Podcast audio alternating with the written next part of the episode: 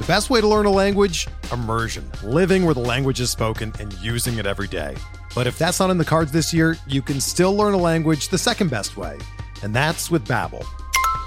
Be a better you in twenty twenty-four with Babbel, the science-backed language learning app that actually works. Don't pay hundreds of dollars for private tutors or waste hours on apps that don't really help you speak the language. Babbel's quick ten-minute lessons are handcrafted by over two hundred language experts and help you start speaking a new language in as little as three weeks. Babbel's designed by real people for real conversations, and their tips and tools are approachable, accessible, rooted in real-life situations, and delivered with conversation-based teaching, so you're ready to practice what you've learned in the real world. Here's a special limited-time deal for our listeners. Right now, get up to sixty percent off your Babbel subscription at babbel.com slash BlueWire. That's sixty percent off at babbel.com slash BlueWire, spelled B A B B E L dot com slash BlueWire. Rules and restrictions apply. And welcome to Bench with Bubba, episode fifty-nine. On episode fifty-nine, I'll be joined by Justin Mason of Friends with Fantasy Benefits dot com. Uh, but before that, want to let you know Bench with Bubba is brought to you by Draft, play draft dot com. Listen up, fantasy sports fans. Did you know your chance of winning on Draft are eighty percent better than on salary cap sites? That's why you need to, to try Draft. No more getting crushed by the pros. More than one million people have already downloaded Draft, play in real, live N B A, N F L, P G A drafts right now. Be done in under five minutes and get paid out the next day. Drafts are filling every second, so you can join on whenever you want. All new players get free entry into a real money draft when you make your first deposit, but you have to use the promo code S D Sports. That's right, playing a real money draft for free just by using the promo code S D Sports.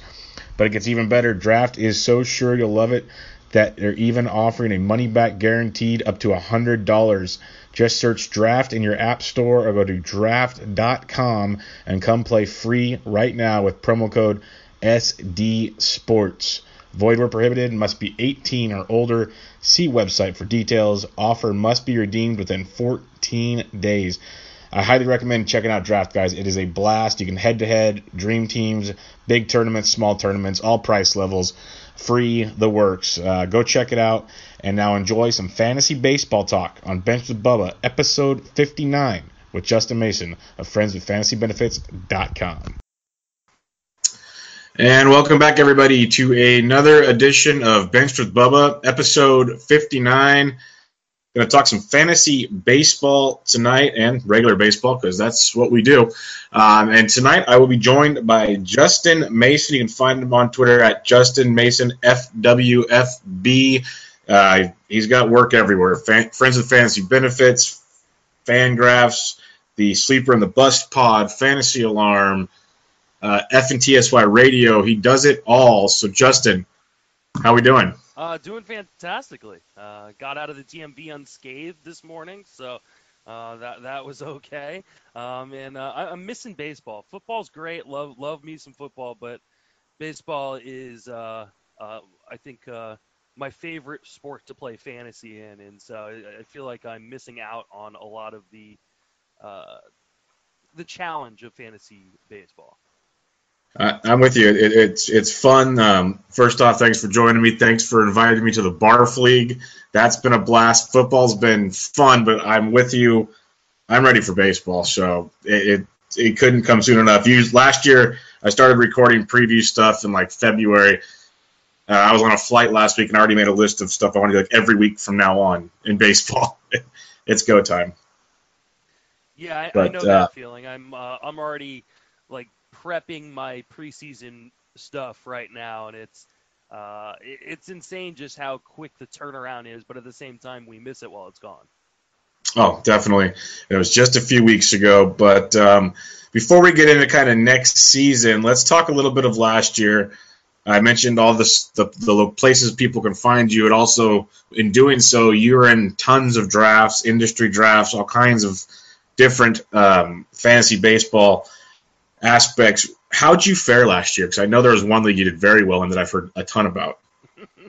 Oh, that would be the Barf League I'm sure you're referring to. Uh, one of the uh, uh, multiple leagues I won last year. I played I, I drafted fourteen uh, leagues, but I only played uh, thirteen, uh, thirteen out.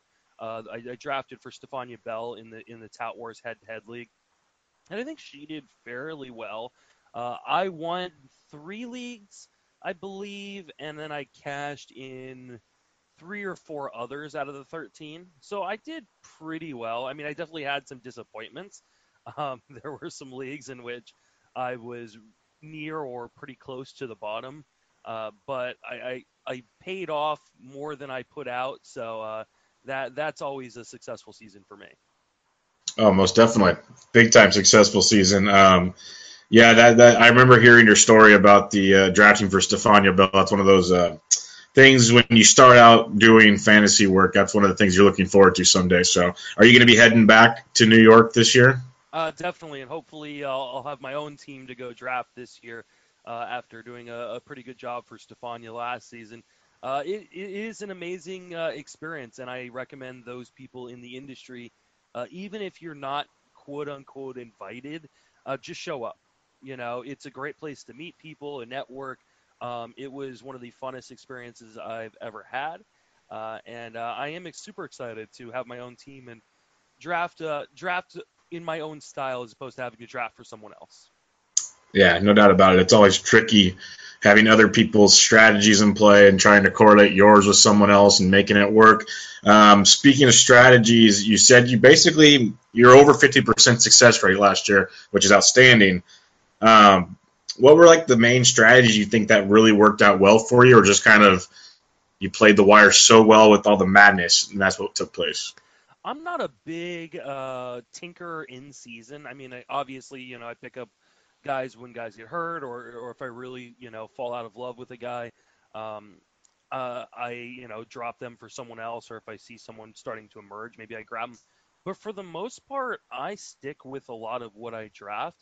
Uh, and I mean, so I have to put in a ton of draft prep. And like I mentioned before, I've already started prepping for, for the two thousand eighteen season. And And I really, I, I started back in September to prep for the two thousand eighteen season with the, the two early mocks uh, that uh, you were a part of, and a number of other people in the industry were a part of. Um, you know, one of the things I think I did really well this year was I navigated a lot of the landmines that uh, in pitching, uh, especially. Um, I didn't invest extremely high in some of the aces that went down or struggled. Uh, and I, I think what I did this year was I, instead of falling into some of the hype, which a lot of people do on up-and-coming players or people that are perceived as breakouts, um, I, you know, I stayed true to my values, uh, and I took the deals where I could get them. And I think that's the thing we tend to forget in the industry is, in, in this day and age, there's no, there's really no more s- anything called a sleeper. Like, you know, there's so much information out there. People are on all of these guys that are quote-unquote sleepers. You know, we saw it with guys like James Paxton, um, who had a fantastic year, you know, but by the time we got to draft day in most leagues, James Paxton's price was pretty high, um, and people are still calling him sleeper.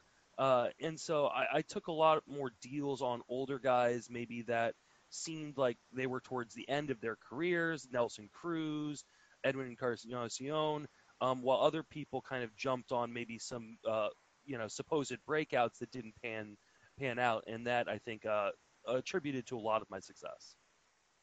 So it sounds like we have similar strategies in season-wise, especially because I'm not a big tinkerer either, unless, you know, like you said, the guy's hurt or he just completely doesn't have it. You know, one of these years, I'm Nelson Cruz, for instance, one year he's just going to finally hit that wall, the age wall, and then you're gonna, you're going to have to make that decision. So I, I like that philosophy. You mentioned the pitchers. Are you one that will take a pitcher early, or are you on the mindset of, like, you know, quote-unquote more old-school guys where we're not touching pitching for a while? Um, for me, it's all about values. So, I mean, in, in the Barf League, uh, for instance, twelve-team league, I had the fifth or sixth – I think I had the – fourth or fifth pick, um, and ended up with Paul Goldschmidt in the first round. And by the time it got to me in the second round, Max Scherzer was still on the board. Now, I hadn't intended for a guy like Scherzer to still be there. But he, if you remember back in, you know, February and in March, he was dealing with this uh, issue with his knuckle, uh, where people were saying, well, he's going to have to grip the ball differently. You know, how effective can he be? Is he going to have to go on the D L? Uh, and that really scared people off. So uh, I pulled the trigger on him in the second round because the value itself just presented uh, to be too good to pass up. And that turned out to be a really, really, you know, great decision because he really anchored my pitching staff. Um, so for me, it's, it's, you know, I, I see it, you know, we'll talk a, a little bit later about, you know, kind of our top five pitching, uh, pitching guys. Um, but for me, I think I'm totally great with the top four. If I land uh, one of the top four pitchers, I'm going to be pretty stoked if I can do it in the late first, early second rounds. But then if I don't, I think I'm going to wait a while because I just think there's a lot less value in safety maybe in that second tier. Yeah, and you're seeing it more and more these days with, um, you know, I guess pitching philosophy is the word, where they're only going, you know, one hundred pitches for a lot of guys if you're not an ace. So they're almost all kind of evening out, as you're saying. Um, we can do this next part kind of quick if you want. Uh, what were a couple of the players that throughout your draft prep you were very high on that let you down? And then what were a couple that, you know, turned out to be really, really good for you that um, you targeted? Well, this was an interesting question. Luckily for me, I uh, because I'm in so many leagues, I do an article uh, every year called uh, my full disclosure article. It's after my last uh, my last draft of the year. Um, I'll uh, I'll put together a list of how many times I took each player um, and just post it as is, you know, little commentary here and there. But I've actually got the list in front of me, so that helps. Uh, so Kevin Gausman obviously was a huge disappointment for me. Uh, Miguel Cabrera, another guy um, that just kind of fell off, uh, fell off the map because of the back injury. Todd Frazier, I had way too many shares of Todd Frazier. Uh, and then Adam Adovino, I really thought he'd win that closer job uh, out of spring training over Greg Holland, especially considering Holland's contract. But Holland was great, and Adovino was rarely heard from again. Um. Let's just go straight to two thousand eighteen. Let's get into it because I've been I've been biting my tongue on enough things as you keep talking. Um, we'll talk a couple kind of the young guys because if people haven't listened to Justin's stuff for some reason that you're listening to mine, I don't know why. Um, they've been doing a lot of prospect talk. People listen to mine know I love prospects. So go listen to that. But let's talk Aaron Judge, who was a prospect coming into last season, and everyone knows what he did. He just had surgery on his shoulders that apparently has been around for most of the season. So God can only imagine what he would have done with two healthy shoulders. Um, what you, what's your outlook? What do you, how early would you go with Judge in two thousand eighteen? Man, that that's hard for me because I, I love Judge. And I think, I mean, he obviously I, I had a number of shares of him because he was just going so cheap. He was worth a shot and obviously paid off huge. Um, But I think he's getting a bit overdrafted this year. Uh, in my two early mocks, he, he was going around the twenty-third pick overall, uh, which to me, it just it, it, it pretty much means he's going to need to repeat at least ninety percent of what he did, and I just don't know if that's possible. Uh, he seems like he was a bit exposed uh, during kind of the second half, parts of the second half of the season, though he did rebound right at the end and then has struggled in the playoffs. Um, you know, I think in O B P leagues, he's a guy that I would probably target more often than I, I would in average leagues. But I just think the, the floor is so low that taking him in the top twenty to twenty-five seems like a risk I'm not willing to take. Yeah, and I'm with you there. It, um, and it, It, it reminds me of like a Giancarlo Stanton thing, and I know everyone's made that comparison between the two, but when we used to talk Stanton, it was, can he stay healthy? Well, we finally saw what happens when he stays healthy, but at the same time, when you're so home run dependent, and we know how quote-unquote easy it is to get, you know, twenty to twenty-five home runs now throughout the layers, do you want to go heavy there? Because the next guy I want to talk about, and in your two early mocks, he was twenty-sixth overall instead of twenty-third, like Judge. But I'm talking Cody Bellinger, the N L Rookie of the Year. I'd rather have Bellinger if I'm going to go early because he gives you the steals, hopefully a more consistent average. I don't think the homers will be as prominent, but they still could be there. What are your thoughts on Bellinger and Bellinger compared to Judge? I think I'd rather have Bellinger, one, because of the multi-position eligibility. He, he should be uh, first base and outfield in, in most leagues. Um, I, I I like the team around him a bit more uh, with the Dodgers. Uh, you know, the park's not great, but I don't think he's one of those guys that uh, is going to suffer too much from, uh, you know, from playing in Dodger Stadium. Uh, you know, and I think ultimately I think the price is going to be lower. I just got him in the third round of a fifteen-team mock that I'm doing uh, uh, through uh, Lenny Melnick's website, a bunch of uh, his writers and then uh, and then people in the industry as well. Um, and I was able to get him kind of on the wraparound um, in, in the beginning of the third. And that, to me, feels like a pretty nice value. Uh, and I think the postseason woes uh, that he went through um, and then some of the drop-off with strikeouts, I think people are, are going to cool on him a little bit more, and you may be able to get him in the, you know, thirty to thirty-five range, which I think is, is nice value, whereas Judge, I don't think, it, because of the New York uh, tag, Uh, being a Yankee uh, and, and what he did, I think he's going to continue to stay sky high. I saw him go in the first round of a, a really early N F B C league. That, that to me just seems insane. So I don't know if that'll own either of these guys because there's so many guys that I really like um, in the J D Martinez and Dee Gordon and, and uh, George Springer, Gary Sanchez kind of tier there at the end of the second round, early third, um, that I think I will probably go a different direction, but I can guarantee you if I do own one of these guys, it's going to be Bellinger. Yeah, I, I'm with you there. I know I took Cody in your two early to mocks, and I took him in another one we're both doing right now. And I'm really high on him, but when I look at your, your the names around him here, I kind of wonder what I was thinking at times because – my earlier picks, I like a little more stability and consistency. That's just me, but uh, everyone's different, and we've only seen Cody do it once, so there's a lot to be said there. Now let's talk about a guy that we haven't seen at all in the U S except for maybe the World Baseball Classic, if you want to go to that angle. But he's on everybody's radar. Everyone's talking about him, Shohei Ohtani. The kid is yeah, – he's still a kid technically. He's very, very good. Um, we know he pitches, he hits. He's the Babe Ruth of Japan. Now, he wasn't in the two early mocks because the, the system didn't have him yet. Where are you seeing him go right now, or where would you imagine he goes right now? Well, it's going to be interesting because he is going to have different eligibility depending on what site you play on. And so I think there's yep. like four different options, and only one site that I know of is catering, allowing you to pick which option to go with. Uh, and I think that it's called On Roto. They're going to let you choose between all the options. But you know, N F B C is he's going to be pitcher only. That's it. He's just going to be a pitcher.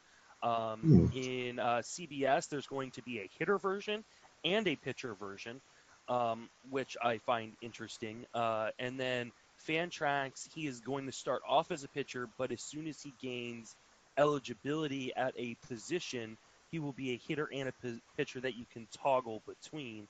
Um, you know, as far as the other major sites uh, like uh, E S P N, Yahoo, I haven't heard yet where uh, what what they're going to do.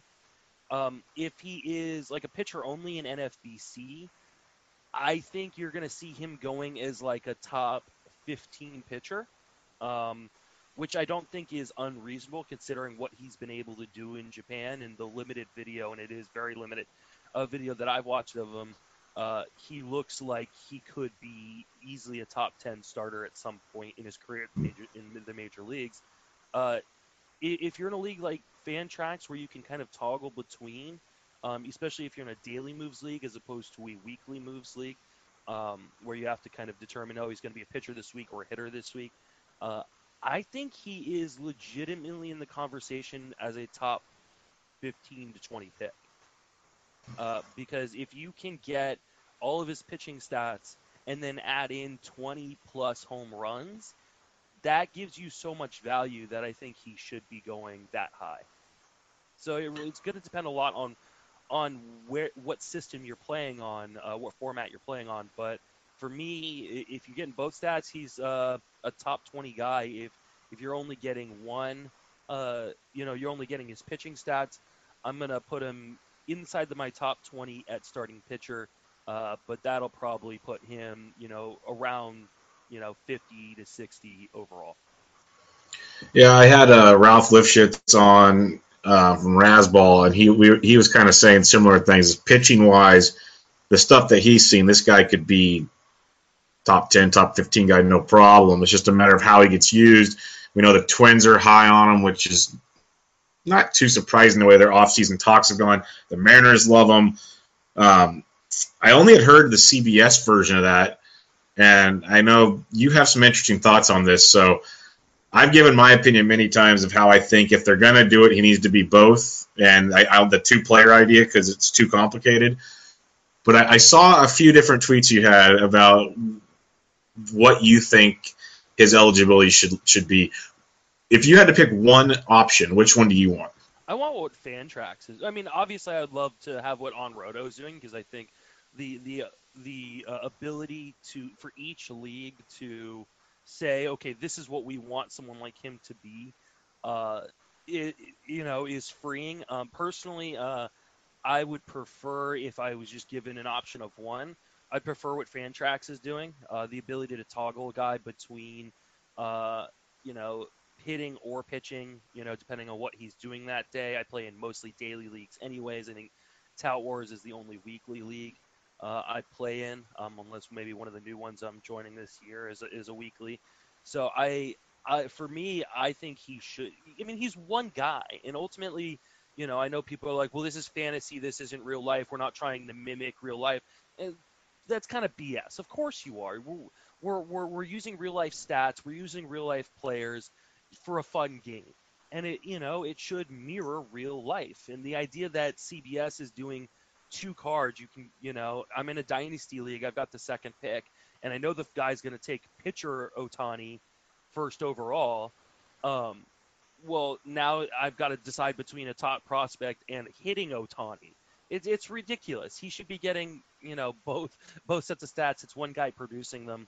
Uh, so for me, I love I love what Fantrax is doing. I don't play in a ton of Fantrax leagues, but uh, I play in a few, so that uh, that I'll be at least able to kind of enjoy it that way. And and that's interesting that they're letting you toggle daily on, like, you don't have to pick if, like, okay, he's a two-star pitcher this week. He's a pitcher on, like, they daily toggling. That's That takes it to a whole other level. He, like you said, he could be a really high pick at that. And he should be, yeah. Yeah, no, that makes sense. I, I agree with what you're saying. It's just I haven't seen many of the bigger sites come out and give options like that. So that uh, and Fantrax is growing. There's no disrespect to Fantrax. It's just they're just new to the scene. Mm-hmm. So totally get with that. The last thing on Ohtani, I, and this is not really a fantasy aspect. I just want your opinion because I think it's it's funny but smart at the same time. He sent out basically a questionnaire to every team. Basically, it's like check yes or no when you're in third grade. Um, what are your thoughts on this approach from Ohtani? Because, you know, these teams should be recruiting him, and he's basically coming right up front and saying, hey, you let me know why you want me. I don't even want to bother with the rest of it. Well, I haven't seen much about this except for just the headline. I haven't had a chance um, to actually go, like, read it. Like, do they have the actual questionnaire online too? Um, uh, probably. I haven't seen the full questionnaire. I've only read a couple brief blurbs. I haven't gone super deep. I just find it very entertaining that someone's taking this angle for once. I think it's smart because, I mean, at the end of the day, um, you know, the difference between what, you know, Team A can offer and what Team B can offer, because he's subject to these bonus, uh, these international bonus pools, um, because he wants to come now. Like, if he, I think if he waited till next year, he could just be a free agent and sign a massive deal, but now he's got to be subject to these bonus pools by coming this uh, th- this upcoming season. Like, the difference between, you know, the Yankees and the Twins or whoever um, is, you know, just a few hundred thousand dollars. And for him, he's already made a ton of money in Japan. I, if he cared that much about the money, ultimately he'd stay another year in Japan and then come next year when he could sign a massive deal. Um, for him, this is about, uh, you know, proving to the world, himself, whoever, that he is an elite player in, in any league, um, especially Major League Baseball. So um, I kind of I think it's kind of smart that he did it because ultimately he just wants to be in the best situation where he feels he can show off his talents, and he wants teams to you know, say, hey, listen, I'm willing to do this to bring you. I'm willing to let you hit two days a week and pitch, you know, every five days or every six days because I know in Japan they they, they, they they pitch every six days as opposed to every five. Um, and so uh, it, it maybe comes off as a little bit like, uh, you know, sending a girl a note in kindergarten on whether they want to be your boyfriend or your your girlfriend, um, you know, and check yes or no. But uh, I think it's kind of uh, uh, smart that he's, you know, he, he can now go through and be like, okay, well, this team uh, doesn't, you know, jive with what I want to do. This team doesn't jive with what I want to do. And I think the Twins are going to be like, we'll let you do whatever you want if you just come to Minnesota. Yeah, I've never been fortunate enough to have thirty-plus women trying to come get me, so I've never had to put a questionnaire out there. But I, I don't it, believe that for a second.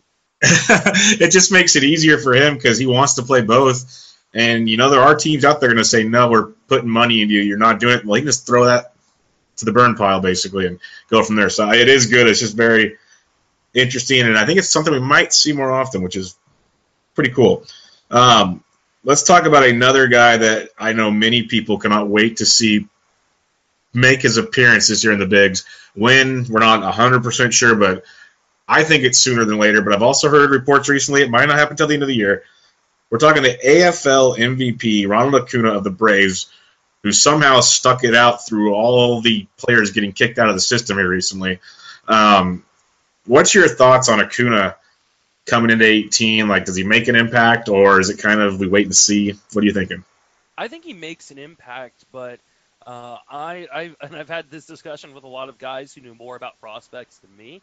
Um, you know, Matt Thompson from, from Friends with Fantasy Benefits, my site, uh, as an example, we talked a lot, a lot about him in our previous episode. Um, and, you know, Ralph Lifshitz, like you, you mentioned, and they're all in of the belief that they think Acuna is going to be up before like the end of April, uh, and I just don't see why the why the Braves would do that. It just doesn't make any sense to me. Why are you going to start a clock on a guy who is going to be twenty years old, uh, you know, at the beginning of the season? Uh, I think there is a chance that if he just continues to hit the cover off the ball in triple A, that they bring up, you know, around Memorial Day. But other than that, I think there's a real legitimate shot that he's not up till July or later. And do you want to be investing a top one fifty pick in a guy that may not be up till, you know, you know, Memorial Day, July, or even September? The Braves, you know, I think they're going to be better than maybe other people do this year, but I don't think they're going to be great by any stretch of the imagination. And unless they get out to a really, really fast start, I don't think they're bringing this kid up. Yeah, and that's that's see, that's the there's like two philosophies, like I said, and you're you're in the one camp, and then you have the Ralphs and others that think Matt, even I've heard his stuff, they they think he's gonna be there early, and I'm hoping he's there early. I want to, as just a fan, I want to see the kid play, but um, fantasy wise, people are comparing him as highly as Mike Trout light, which is insane. If he's even close to that, he's going to be great and return tons of fantasy value. But I agree with what you're saying. It's a, a team like the Braves who they're rebuilding, and the rebuild took a snag now, but they're not going to be there at the end of this year. It's, they still have another year or two to go. They're going to be better. I completely agree with that. I thought they were going to almost be five hundred last year. They stumbled. I think they're like a five hundred caliber team. They're getting closer. It's getting there. They need to make a few more changes. But, um, yeah, why start that clock that early unless he's just literally hitting like seven hundred and it's slow pitch softball in triple A? That's the only thing I can think of, but that's hard to believe. Um, it'll be it'll be really interesting to see how that uh, pans out, especially draft-wise. That's one thing I'm really curious about.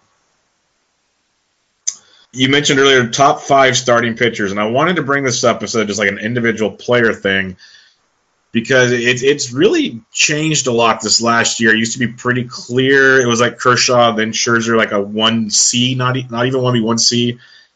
Then you had everybody else. And this last year, a lot of things changed, like injuries and just some production.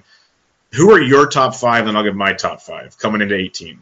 Well, I think the top four is pretty easy. It just depends on what order you're putting him in. Uh, I, I got Max Scherzer. Uh, one, uh, Kershaw, two, Sale, three, uh, Kluber, four. And I think you could flip-flop uh, Kluber and Sale uh, depending on, you know, just your preference. uh, personally. Then five becomes interesting because I think a lot of people are putting Bumgarner, Strasburg, Syndergaard uh, kind of in that fifth spot. I- I'm going to uh, go off the board away from those guys uh, and-, and go for Luis Severino. I really believe in what uh, he did last year. I was big on him coming into the year. He was one of my sleeper guys, uh, and uh, he paid off pretty huge. Uh, I think he is one hundred percent legitimate, uh, and I think he's going to be a top five starter this year. Hot Take Central on a Monday afternoon. I love it, but I don't hate it. I love Severino. The guy is phenomenal, um, and he took a gigantic step forward. Like you said, there's really no reason he should step back. It's his team. It's his spot. It, he is the ace of the staff. Um, my one, I go Scherzer, but then I'm a little different. I go Kluber, Sale, then Kershaw. I am terrified of the back. I, I, I've We've seen it, it with him now. It's been multiple years. Once you get one back problem and you're seeing a repeat like this, they can flare up way more often, and I can't afford to take a pick that early where I'm having already that issue. Like you mentioned, people let Scherzer go. That worked out perfect for you. So maybe I'll just be bullish on this, and I'll be the guy that never has Kershaw, and I'll be, even as a Giants fan, twice as pissed off when I see him pitch now because I won't own him in fantasy either. Um, I know he's great. Um, and I listened to you, you, you were on Paul Martin's podcast the other day, and you're talking about Kershaw, even like um, in fifteen starts or whatever, he's sub two E R A. That's still pretty good. Uh, I can't go there. But after that, like you said, it's kind of jambalaya, and it's it's kind of people's choice. I'm thinking Bumgarner bounces back, but I definitely need to dig more into the top five, the after top four, I should say. You don't have any concern with Kershaw's back, huh? I mean, there, there's concern, obviously, and I think it is a it's a risk-reward proposition because if he does give you one fifty to one seventy innings, he's going to be, you know, one of the top two to three pitchers, maybe even the top pitcher, uh, because he's just so elite when he's in there. You just have to balance that risk by what's the chance that he's only going to give you one hundred or seventy. Or fifty innings because his back flares up early. You know, it's, I don't know that I am going to end up with a lot of sh- shares of Kershaw this year because I think there's always at least one person in a league that is going to take Kershaw in the top five to six picks. Mm. I won't be willing to do that. Uh, but if there's a chance that he falls to me at the end of the first round, it's going to be hard for me not to pull the trigger on him uh, because he's just so elite when he's in there. I think the deeper a league you're in, the less likely you'd see me pulling the trigger on him. If you're in a fifteen-team or larger league, I think I'm staying, probably staying away, and maybe I'll bump him down below a, a Sale or a Kluber. Um, but in a ten or a twelve-team league, I think Ker- there, there's a legitimate argument considering what's left on the waiver wire that Kershaw should be the number one pitcher off the board. That is very, very fair. What size league do you prefer? Uh, I like deep leagues. I play in a number of A L-only and N L-only leagues. Um, and if I'm playing in a mixed league, I, I definitely prefer fifteen teams or, or larger. Uh, but ultimately, I think any size league kind of, uh, you know, as long as it's not too shallow. Like, I know people play in, like, eight-man leagues, and I'm like, oh, man, just find some more friends. Uh, but...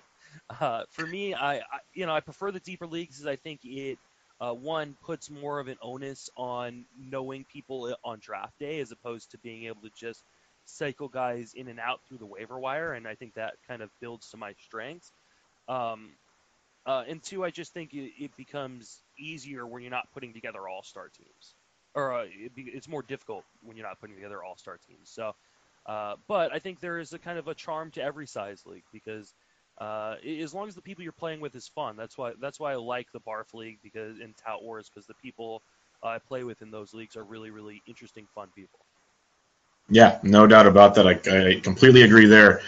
Uh, let's talk about your two early mocks that you did, um, and two is because it was two early people. Not there was four drafts. Let me clarify this. Um, Justin's done it now. I believe this is your second year, right, Justin? Uh, this is actually the third year I've done this, but this is the first year where we've done, I think we did two two of them last year. This is the first year we've done so many. Uh, we did four. Uh, the first year we just did one. I believe last year we did two two of these.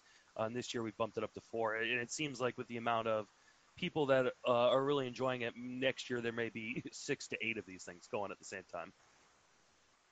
Yeah, it, it was a blast. And uh, like you said, you're doing other ones. I've got other ones going on. I never thought in all my time playing fantasy sports we'd be doing mock drafts this soon, but it's actually very – it's kind of copacetic to help get through the uh, the winter months as you go. Go through the – I'm going to link the article to the uh, to our article and the podcast so people can get a quick reference to it, but he basically puts all the people in the drafts, where all the players went. You get like a um, an A D P list, which is actually pretty – pretty darn cool to look at when you break it all down. Uh, I'm just going to go through here and say a couple guys' names, and I just want to get your thoughts on um, where they stood out. On average, Charlie Blackmon and Harper were both sixth overall. Do you really feel – I know Blackmon had a great year. Would you really have Blackmon ahead of Harper? That That's a difficult question. I mean, I, I think he should be. Um Do I think that I would make that choice, uh, given uh, given the draft pick um, every time? No, uh, and I think you know if you're talking about an O B P league, I, I think I start leaning Harper. You know, the thing about Harper is he's uh, you know he's an upside play. He's one of those guys that you look at what he could potentially do and what he you know he did do a few years ago, and you go, man. This guy can be something special. This could be better than Mike Trout this year. Uh, but you've also got to, you know, temper the fact that he's only done it once. Um, and there's been a lot of injuries, a lot of different kind of injuries along the way because he's a guy that plays hard uh, and, and tends to get banged up. Um, I think it's actually the smarter move to uh, to go after Charlie Blackmon because I think his uh, – his production level is a little bit more stable. I think there's a much safer floor. Um, but I, I understand why people are, you know, continuing to draft Harper this high. Yeah, most definitely. Uh, when you get down to technically ninth through nineteenth, there's three big-time first basemen. You have Joey Votto finished second in the M V P vote. He, he was average ninth. But then you have guys like Rizzo, who was just a little below seventeenth overall, and Freddie Freeman around twentieth overall. There's a lot of similarities to these guys. Would you be willing to go that high on Votto, or would you rather just wait for one of the guys down below? Um, I'm willing to go that high on Votto. I think Votto is a special player, and I think the Reds are while, – while the Reds aren't very good, I think the offense is getting better and better, and so I think the, the, the supporting cast will continue to improve. Uh, you know, I think there are question marks on, on Rizzo a little bit. Uh, you know, can can he continue to uh, be return first or second round value year to year? Um, and so Rizzo's not a guy that's going to end up on a number of my teams. Uh, you know, it, it, will the average be more like it was in two thousand seventeen or two thousand sixteen? Because there's a twenty point swing there. Um, you know, will he continue to steal bases like he did this last year, or will it go back to what it was last year? So I think there there's some question marks at Rizzo. I think if he has second base eligibility, which he we which he somehow yeah. got in some leagues, obviously you bump him up. Um, you know, a lot of it depends too on what kind of what depth of league you're drafting in. Because in a twelve team league, and I've done a number of twelve team mocks, uh, two for uh, magazines that'll be coming out um, in in the spring. I'm doing uh, I did one a couple weeks ago and another one tonight. Uh, in that shallow of a league. First base is really, really deep. There's a huge yeah. pool to pick from. When you play in a fifteen team league, you may not think that the pool dries up that quickly, but it really does. Um, and there's a huge drop-off that occurs. So in a fifteen team league, I'm much more likely to pull the trigger on Votto uh, early on um, and and be okay with, you know, filling out other positions later. Whereas in a twelve team league, I think I'm going to push Votto out of my first round. Um, and go for value because there, there are guys later that make a lot of sense. No, and that's a very, very valid point. Uh, the size of your league, the f- scoring in your league, all those kind of things, it does make a big difference at certain positions. And every year when you dig into positions, there's new positions that are more scarce or surprisingly scarce, I should say, than they've been in the past and vice versa. Um, when you look at, say, the top ten or top twenty, I'm not going to name them all off. You've obviously put this together. What's like a name or two that maybe not may not even be in this top twenty that you could see, you know, taking a rise throughout the offseason? Maybe like the hype train finds them or something. Um, let's see, hype train. I think, uh, you know, Dee Gordon is is the was the twenty-fifth overall player uh, coming off the board, um, and I think he deserves to be going higher. Uh, what he can do in the speed department. Um, and in the uh, uh, uh, in the batting average department, at a at a scarce position at second base, it's not as deep as I think some people may think it is.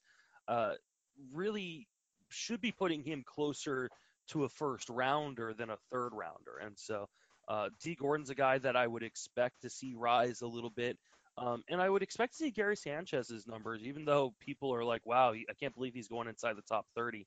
If you're in a two-catcher format, which what these mocks are for, the difference between him and just the rest of the field is amazing. And in a two-catcher format, you need to draft good catchers. It doesn't necessarily need to be top tier, but you can't take a zero. You can't get a bottom barrel of guys like you used to back in, you know, the late nineties or early two thousands. Um, you, you it just offers too much negative value drafting those lower-end catchers. So Gary Sanchez is a guy that I think actually – legitimately deserves to be drafted inside the top twenty, and it's not. Yeah. There's a lot of questions I could ask you about this mock, but I want people to actually go read the article, and then they could talk about it later, because um, there are some intriguing players and so on and so forth that you might not see next to each other, or they're farther down, farther up, vice, whatever spectrum. There's a lot of – it's really, really cool to check out the uh, – the work you put in here from everybody else's picks and everything like that. So really good stuff. Um, as we go into the two thousand eighteen season, you, you've already mentioned you're not a tinkerer, so you've already started doing your prep. You have to have a strategy in place. Are you going to change it up a lot based on what you saw in two thousand seventeen, or are you going to kind of stay with your same approach? I don't think I'm going to change it up too much. I'm, I'm always a kind of a best available talent kind of guy, and I'll figure, you know, shortfalls either in, in categories or positions later on via trades or the waiver wire. Um, but I think the one thing that I will maybe pull the trigger on a little bit more is uh, is on younger players. I didn't buy into some of the younger players. I wish I had. Bellinger, you know, I was a big detractor of uh, of Adrian Gonzalez coming in the year, but for some reason had no shares of Cody Bellinger, which makes absolutely no sense because I, I kept saying that. That this Gonzalez was done, that this wasn't going to be a year in which he rebounds. Um, but I, I didn't go out and invest in, you know, the the prospect that, that was potentially going to take over his position. So, uh, and I, I think uh, I think for me that's a big thing. Maybe believe a little bit more in some of the younger talent. Uh, you know, maybe not the the Acunas that are a, a little bit high priced, but you know the the Scott Kingeries of the world. You know, guys that could be up, you know, fairly soon. Um, and have a big impact, but don't cost a whole lot. Um, and then, yeah, I, I'm going to try my best to stay away from pitching uh, that is high-priced uh, and injury-prone. So, you know, I talked about that, those tiers of guys, uh, the the, the Bug, Bug, Bumgarner, uh, Strasburg, Syndergaard tier. Uh, I'm going to stay away from that where maybe I would have dipped my toe in the water uh, in season past. Now, if you don't have the answer to this in front of you, that's fine. We can skip it. But you mentioned you're going to skip that tier. Where does your next tier start in a roundabout way? I, I think it, it is, you know, the the, the DeGrom, uh, Severino, Carrasco uh, tier that I'm kind of looking at. That's where I'm going to get my first starter if I didn't jump in on the first uh, first round. Or if for some reason, like, you know, one of the things I've been saying is, you know, a lot of people really want to draft towards the back end of the first round in a fifteen-team league because they feel like there's such a, you know, deep level of elite talent um, that they're going to get, you know, two top, you know, players. Um, I actually want to draft towards the top because I want to get, you know, an, a Trout, Altuve, and then I still think I'm th- that that pool is deep enough where I'm going to get three guys that would probably rank inside my top twenty. Uh, with, you know, my first three picks, uh, you know, the scary part about that becomes pitching typically has been going off the board fairly quickly in between that second and third round. Um, so, you know, there's a chance you could miss out if you don't pull the, the, the trigger on, you know, one of those guys like Bumgarner, Strasburg, and Syndergaard.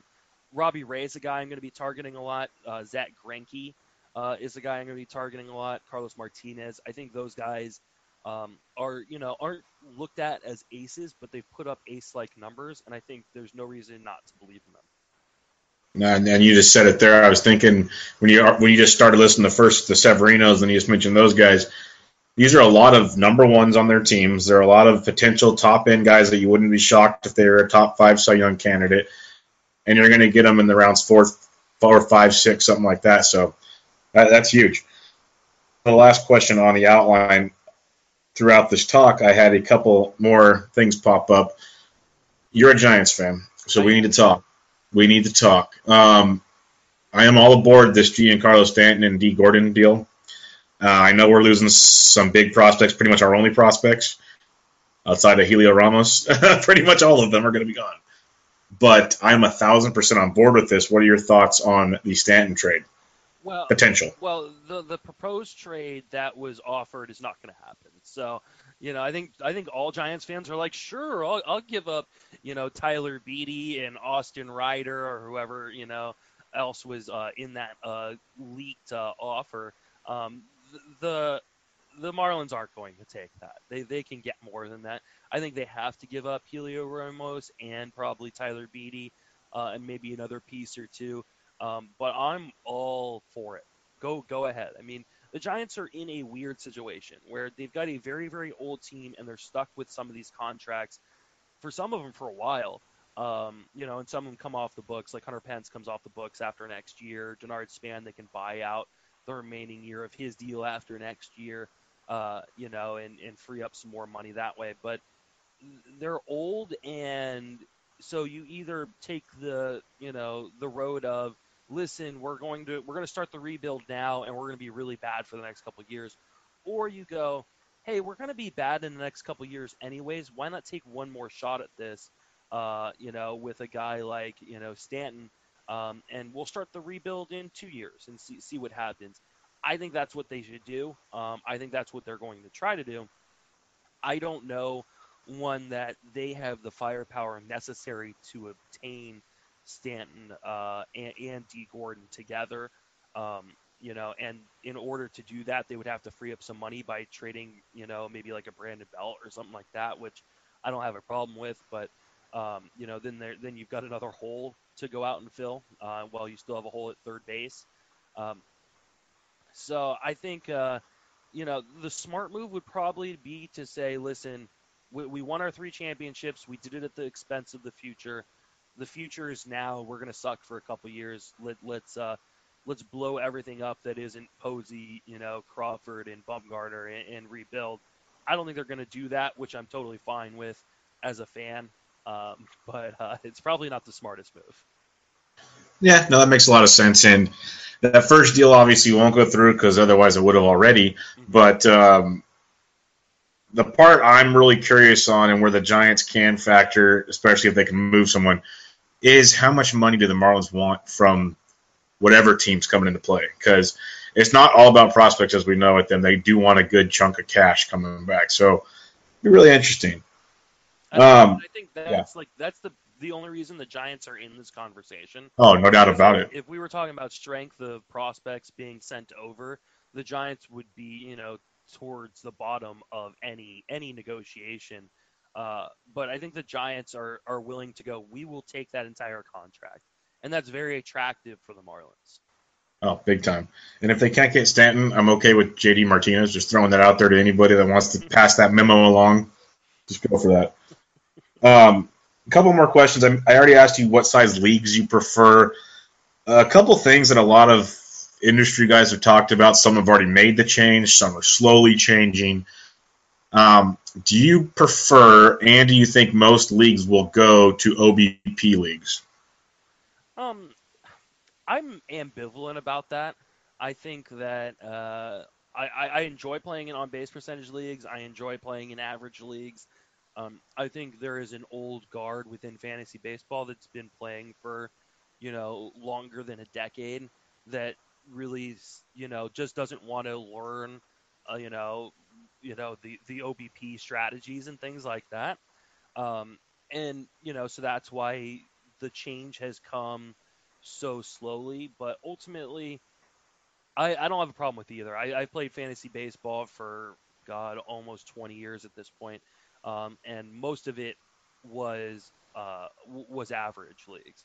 Um, but I'm fine with either uh, either or, you know, just, you know, pick your rules and stick with them. What a, okay, well, that probably will answer the next few questions, but a couple other topics, um, like saves or saves and holds leagues. I don't really like saves plus holds leagues. I like I, I do uh, play in a league or two where it's they're, you know, separate categories, saves, you know, and then another category for holds.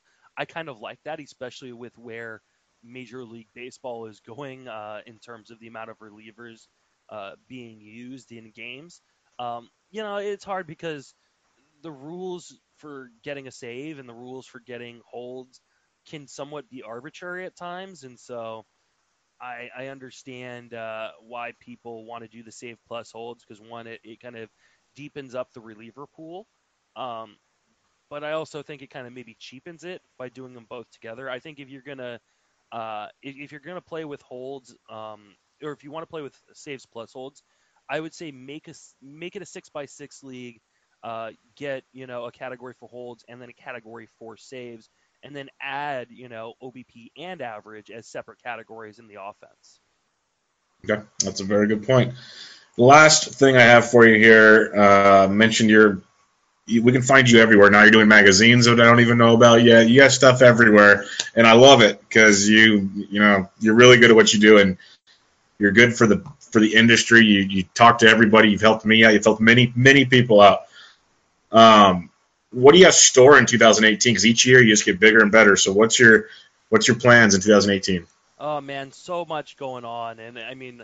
I can't even uh, announce all of it quite yet, but uh, Friends with Fantasy Benefits is been, you know, taking off uh, and doing really, really good work. Uh, we do uh, baseball podcasts, got articles for all sports. Uh, um, in for our prep, we do probably the most amount of podcasts prior to the start of the season than pretty much any other podcast out there. Uh, for the first month of the season, we do Uh, a podcast on each individual team and then a separate mini pod, as we call it, though sometimes it can be almost as long as a regular pod, uh, covering each farm system between uh, me and Matt Thompson uh, do those. Um, and then we pretty much go five days a week from February uh, until the start of the season. And then, you know, a couple times, you know, anywhere from two to four times a week uh, in season. Uh, so, and then I, we're talking about maybe doing a draft guide this year.